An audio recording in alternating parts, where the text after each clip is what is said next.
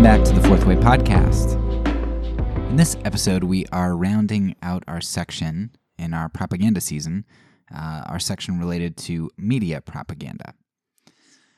Um, in the last episode, or in the last section, I uh, I talked about how corporate propaganda kind of surprised me in uh, the the ubiquity of uh, of propaganda and kind of the the power of it. I didn't expect, you know, I expected it to be everywhere, but I didn't expect for corporate propaganda to have quite the power that it does because it seems so cheesy and obvious, right?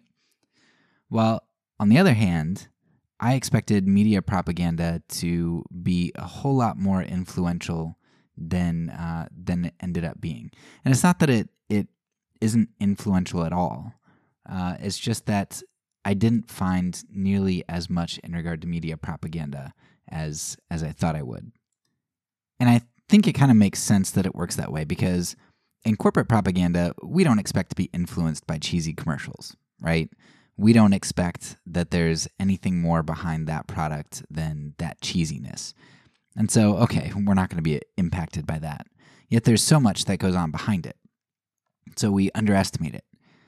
But media propaganda, we kind of know that there's propaganda in the media and that it's subversive and uh, it, it, there's this undercurrent.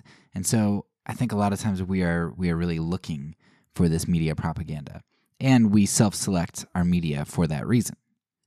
You know, you might be an only uh, watch Fox person or an only watch CNN or MSNBC person, but you know that there's media propaganda, and so you choose to only get propagandized by your source. And so, even though that's that is influential in the way that you can kind of create these echo chambers, at the same time, we we know that there's going to be propaganda in the media, and that's why I think maybe one of the most important episodes in this section is in regard to uh, the the one on zombies.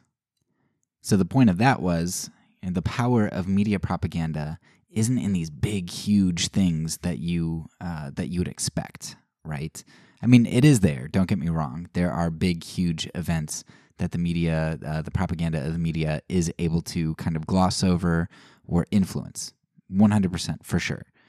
But a lot of the power of the media uh, comes in in its ability to sedate on the the normal things on, on the smaller scale.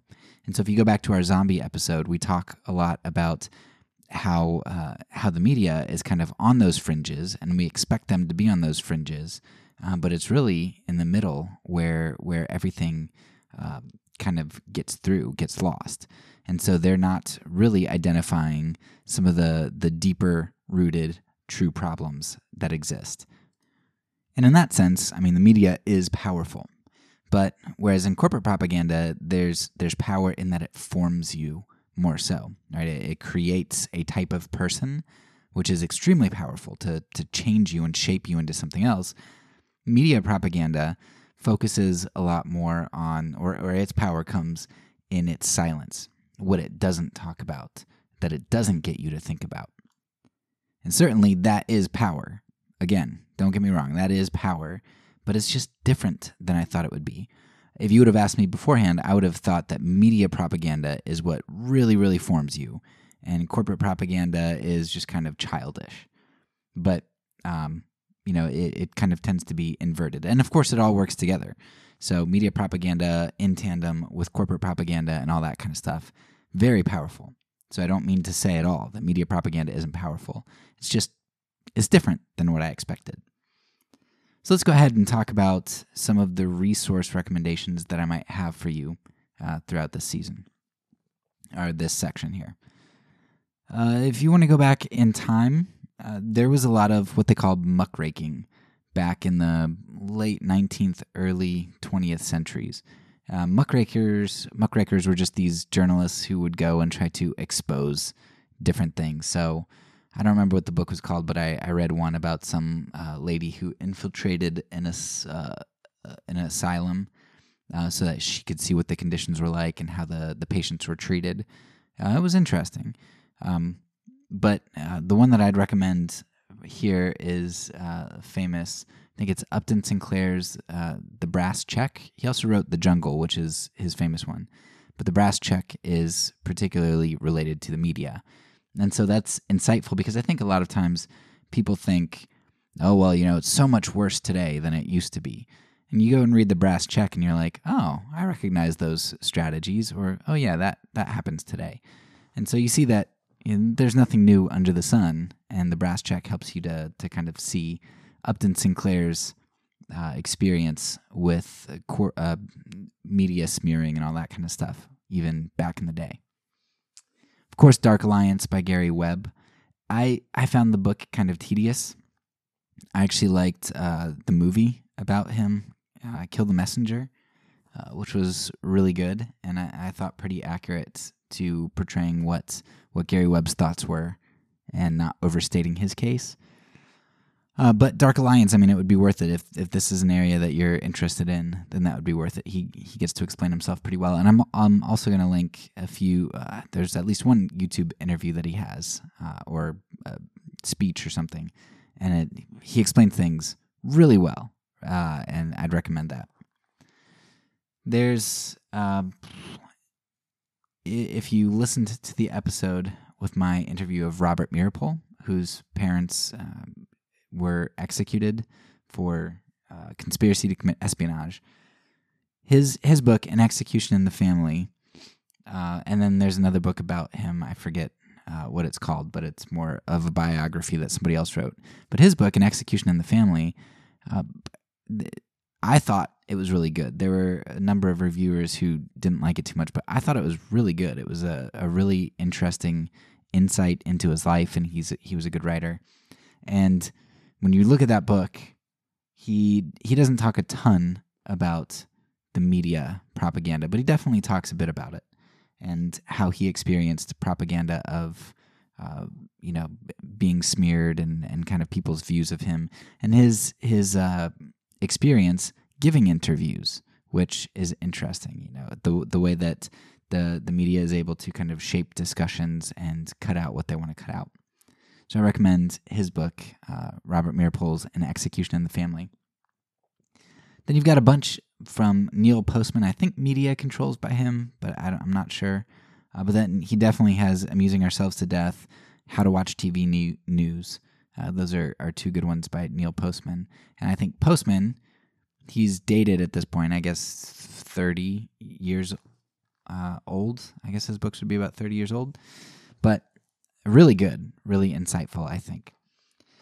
And then there's one that I read, which I was able to get like a hundred pages in, and then it just, oof, it it dried up, and it was a, a very good book. And and talking with um, talking with uh, Dr. Wellman in our uh, race series about uh, homeschool curriculum was helpful because you know she she said that um, she was like, "Well, look, if it's if it's really boring, you know that it's probably good, or or you're on the right track, because good history or more objective history is probably going to be boring. There's not going to be an infusion of all kinds of uh, subjective feelings and and uh, conclusions. So this book, manipulating the masses, is really fantastic. It's just really boring because there's so many facts and details and things. But uh, this manipulating the masses also goes back to kind of the brass check era, and it looks specifically in the United States and the formation of things like um, the OSS. So a while ago, I read a, a, biography on Bill Donovan, who was a big part of the OSS. Uh, and so that, that leads you into then the CIA and, and other sorts of organizations. But this manipulating the masses about World War One and uh, propaganda kind of arising and the different organizations that Woodrow Wilson created and and uh, you know all the different players. You get lots of different lots of famous players that you see. If you're going to study propaganda you see tons of these names like Creel and Bernays and, and that kind of stuff. Uh, so manipulating the masses if you want a a thick uh, good account but uh, dry and just factual uh, get manipulating the masses. And what's fascinating about this time in history is that you know, in the United States, we have this mythology that uh, we're, we're this land of liberty, right? You know, we fought back against like a, I don't know, a really tiny tax, and you know, we showed them. Then a few years later, we go and we we uh, suppress a rebellion because we're charging super high taxes in the United States, and uh, yeah, it's just it's so not true. And in manipulating the masses, you get you get a vision of that. There was a ton, a ton, absolute ton of suppression of the the media, and the media went right along with it. They're like, "Yep, for the war, you know, we need to we need to not say anything about uh, this battle or say anything about uh, you know our troops not having enough of this." So there's a ton of silencing in that. Uh, and and we see that even into today, right? So if you see it 100 years ago, 100% it's going to be around today. Just the other day, I was reading a, uh, an article about, uh, I think it was the second Iraq War, and how they're, I forget the exact name, but they were called like media force or force multipliers. And uh, you basically, they, they would be all these, these guys who would go onto, uh, onto news stations as experts, right? You know, they were former former Marine, former general, or whatever, and they'd they'd say all these things, um, but they were basically on pay by the Bush administration to talk up the war and sell it, right? Uh, so we do this kind of stuff today. That the media is in league with the government officials in in selling you the stories that they want to sell you, and you can see that very clearly in manipulating the masses. We have tons of documents uh, Freedom of Information Act applies to tons of stuff back then. You know that stuff. A lot of that stuff isn't as top secret as it as it used to be, and so we we can learn a lot about hundred years ago that we wouldn't have access to today. And what you see hundred years ago, you know that government reach just extends and extends and extends, and you're certainly going to see it today. Manipulating the masses, once again, would highly recommend it. You just prepare to uh, dig in. Uh, also, it's not. I I didn't find it in manipulating the masses, but uh, there's some other good things going on around this time. Uh, I forget I forget which book I read about the American Revolution, uh, but uh, in in that book, the author mentioned uh, this this interesting case that was going on right around the time of, that manipulating the masses is writing about, and it's it's called The Case of, uh, I guess, the United States versus the Spirit of 76. And you've got this, this filmmaker who is creating a, a, a film about the Revolutionary War. And as, as he creates this film, there's like a three second clip where uh, it's just like flashes of the British soldiers uh, committing atrocities. And of course, you know, you're talking like 1917 or something and they're not like showing gore and, and crazy. It's just these quick flashes that imply, you know, a, a British person is bayoneting uh, a woman or child or something, and uh, so you you've got three seconds of that. A Revolutionary War, right? Well, this guy, this filmmaker, he ends up getting like ten years in prison, and they they end up like lowering the sentence later, but he gets ten years in prison because that's considered seditious, because Great Britain was our ally. And so to paint them in a negative light could create a lot of um, you know, disorder and, and rebellion in the United States, or uh, could cause our allies to lose faith in us.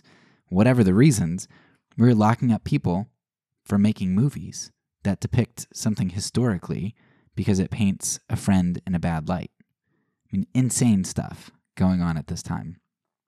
Um, so it's it's super interesting, and then you can you can follow the history from there of uh, you know the the different organizations as they develop through time and become what we have today. All right, so beyond books and uh, and such, what are some other recommendations that we might have? Uh, uh, Behind the Bastards has done like a, a, short series on Gary Webb or the crack epidemic. Uh, so that might be interesting for you to, to check out. Um, Manufacturing Consent, I believe that's from Chomsky.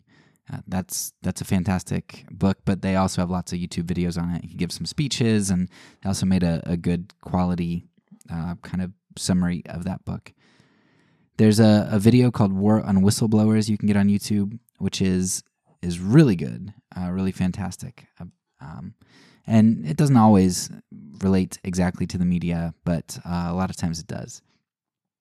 Another uh, interesting uh, thing is a freeway crack in the system. It's a, a, a documentary about the, the crack epidemic.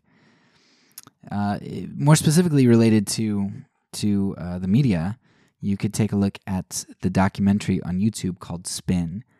It is, I think, if you're gonna look at one resource here uh, for your time and for the quality of this thing, check this out: the Spin documentary on YouTube. It's kind of old. I mean, I, I think he, the guy who did this, made it. I don't know, like 90s, maybe early 90s, because they had the satellite technology, and he basically learned how to uh, to tap into that because these news stations they were constantly recording, but they weren't always broadcasting to the channel that you picked up on your TV. But if you knew what you were doing, you could tap into the the frequency or the airwaves somehow, whatever technical stuff, and you could actually capture what was going on when they went to commercial break and stuff. And so this guy just spent like a year looking at the good stuff, right? The stuff that happened when people didn't think the cameras were rolling. Uh, politicians, uh, important people. Fascinating, like really fascinating to see how things were framed. Uh, and this is even well before, you know, social media and, and all that kind of stuff, where it seems like framing an image has gotten even more uh, pronounced in our society. So check out the Spin documentary. It's like an hour, hour and a half. So easy, easy to consume, and great quality. You could also take a look into uh, Michael Hastings. Michael Hastings is um, a journalist who was uncovering some some crazy things, and then he died mysteriously. And so there's there's a lot of interesting stuff if you want to take a look into his work as well as into the case of his death. Uh, another one would be uh, GameStop the GameStop um, stocks that came out, uh, the the short sale that happened in regard to Robinhood and and all those other uh, stock apps. So I haven't really found a ton written on this, but I can tell you anecdotally that it was one of the weirdest things that I've experienced firsthand, uh, where I was like, "Man, I'm in the Matrix." So when uh, to kind of summarize for those who don't know what the GameStop uh, short sale was. So basically, uh, you had a bunch of people who decided that uh, you know GameStop stock was um, was I don't know all the proper terms. It was like leveraged. You had a bunch of rich people as uh, brokerage firms who were like, "Oh, GameStop is is gonna do terrible," and so they all like put a bet that GameStop is gonna do terribly. Well, these people figured out that man, they were they were over leveraged. They had like too much on it. And so if they just bought GameStop stock and held on to it, the price would just rise and rise and rise and rise until these people would have to sell for a loss or hang on and hope that it eventually went down. And so these guys hung on to this stock and made tons and tons of money. And more and more people started to buy into it because you have these these newer apps that allow the hoi polloi, you know, the the plebes to uh, all the individuals to actually participate in the stock market. Well, all of a sudden, as I'm following this thing, I see like all of these news outlets. I mean, every news outlet you can think of, from Fox to NBC to uh, like GameSpot to uh, Gokatu or whatever that that one's called. Like all kinds of all kinds of uh, different news outlets, and they're saying, "Hey, um, you know, Wall Street Bets, this this Reddit, this subreddit group that um, that is telling everybody to buy GameStop stock and hold on to it. They're like, "Hey, everybody." Um, you know, the, they're telling everybody to sell their GameStop stock and uh, and now go buy Nokia, right? And then I was following, I was on the uh, the Wall Street Bets subreddit, and everybody on there, all the like main players are like, "No, don't sell, don't sell, don't buy this other stock." And I'm I'm sitting here and I'm just looking.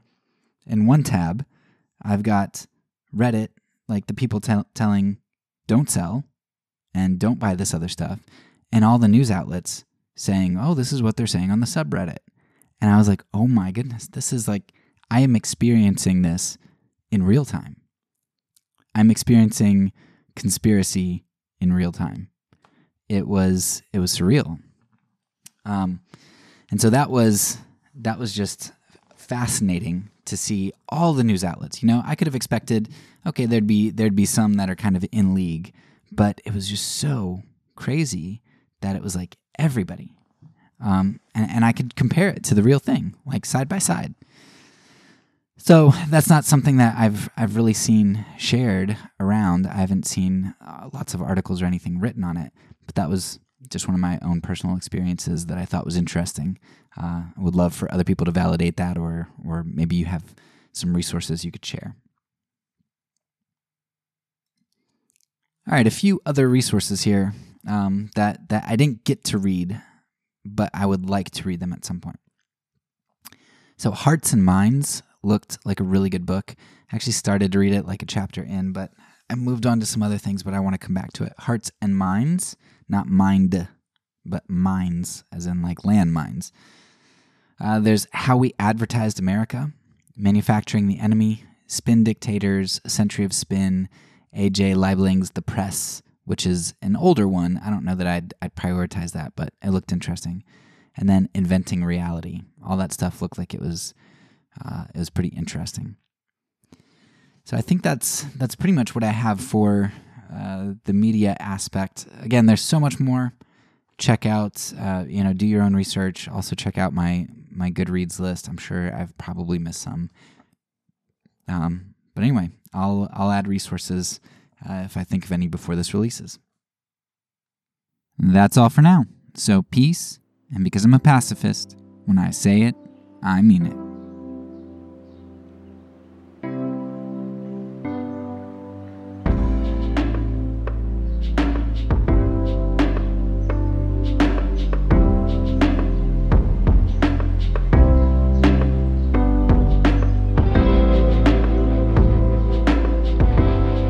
Podcast is a part of the Kingdom Outpost Network. Please check out the links below to find other great podcasts and content related to nonviolence and kingdom living.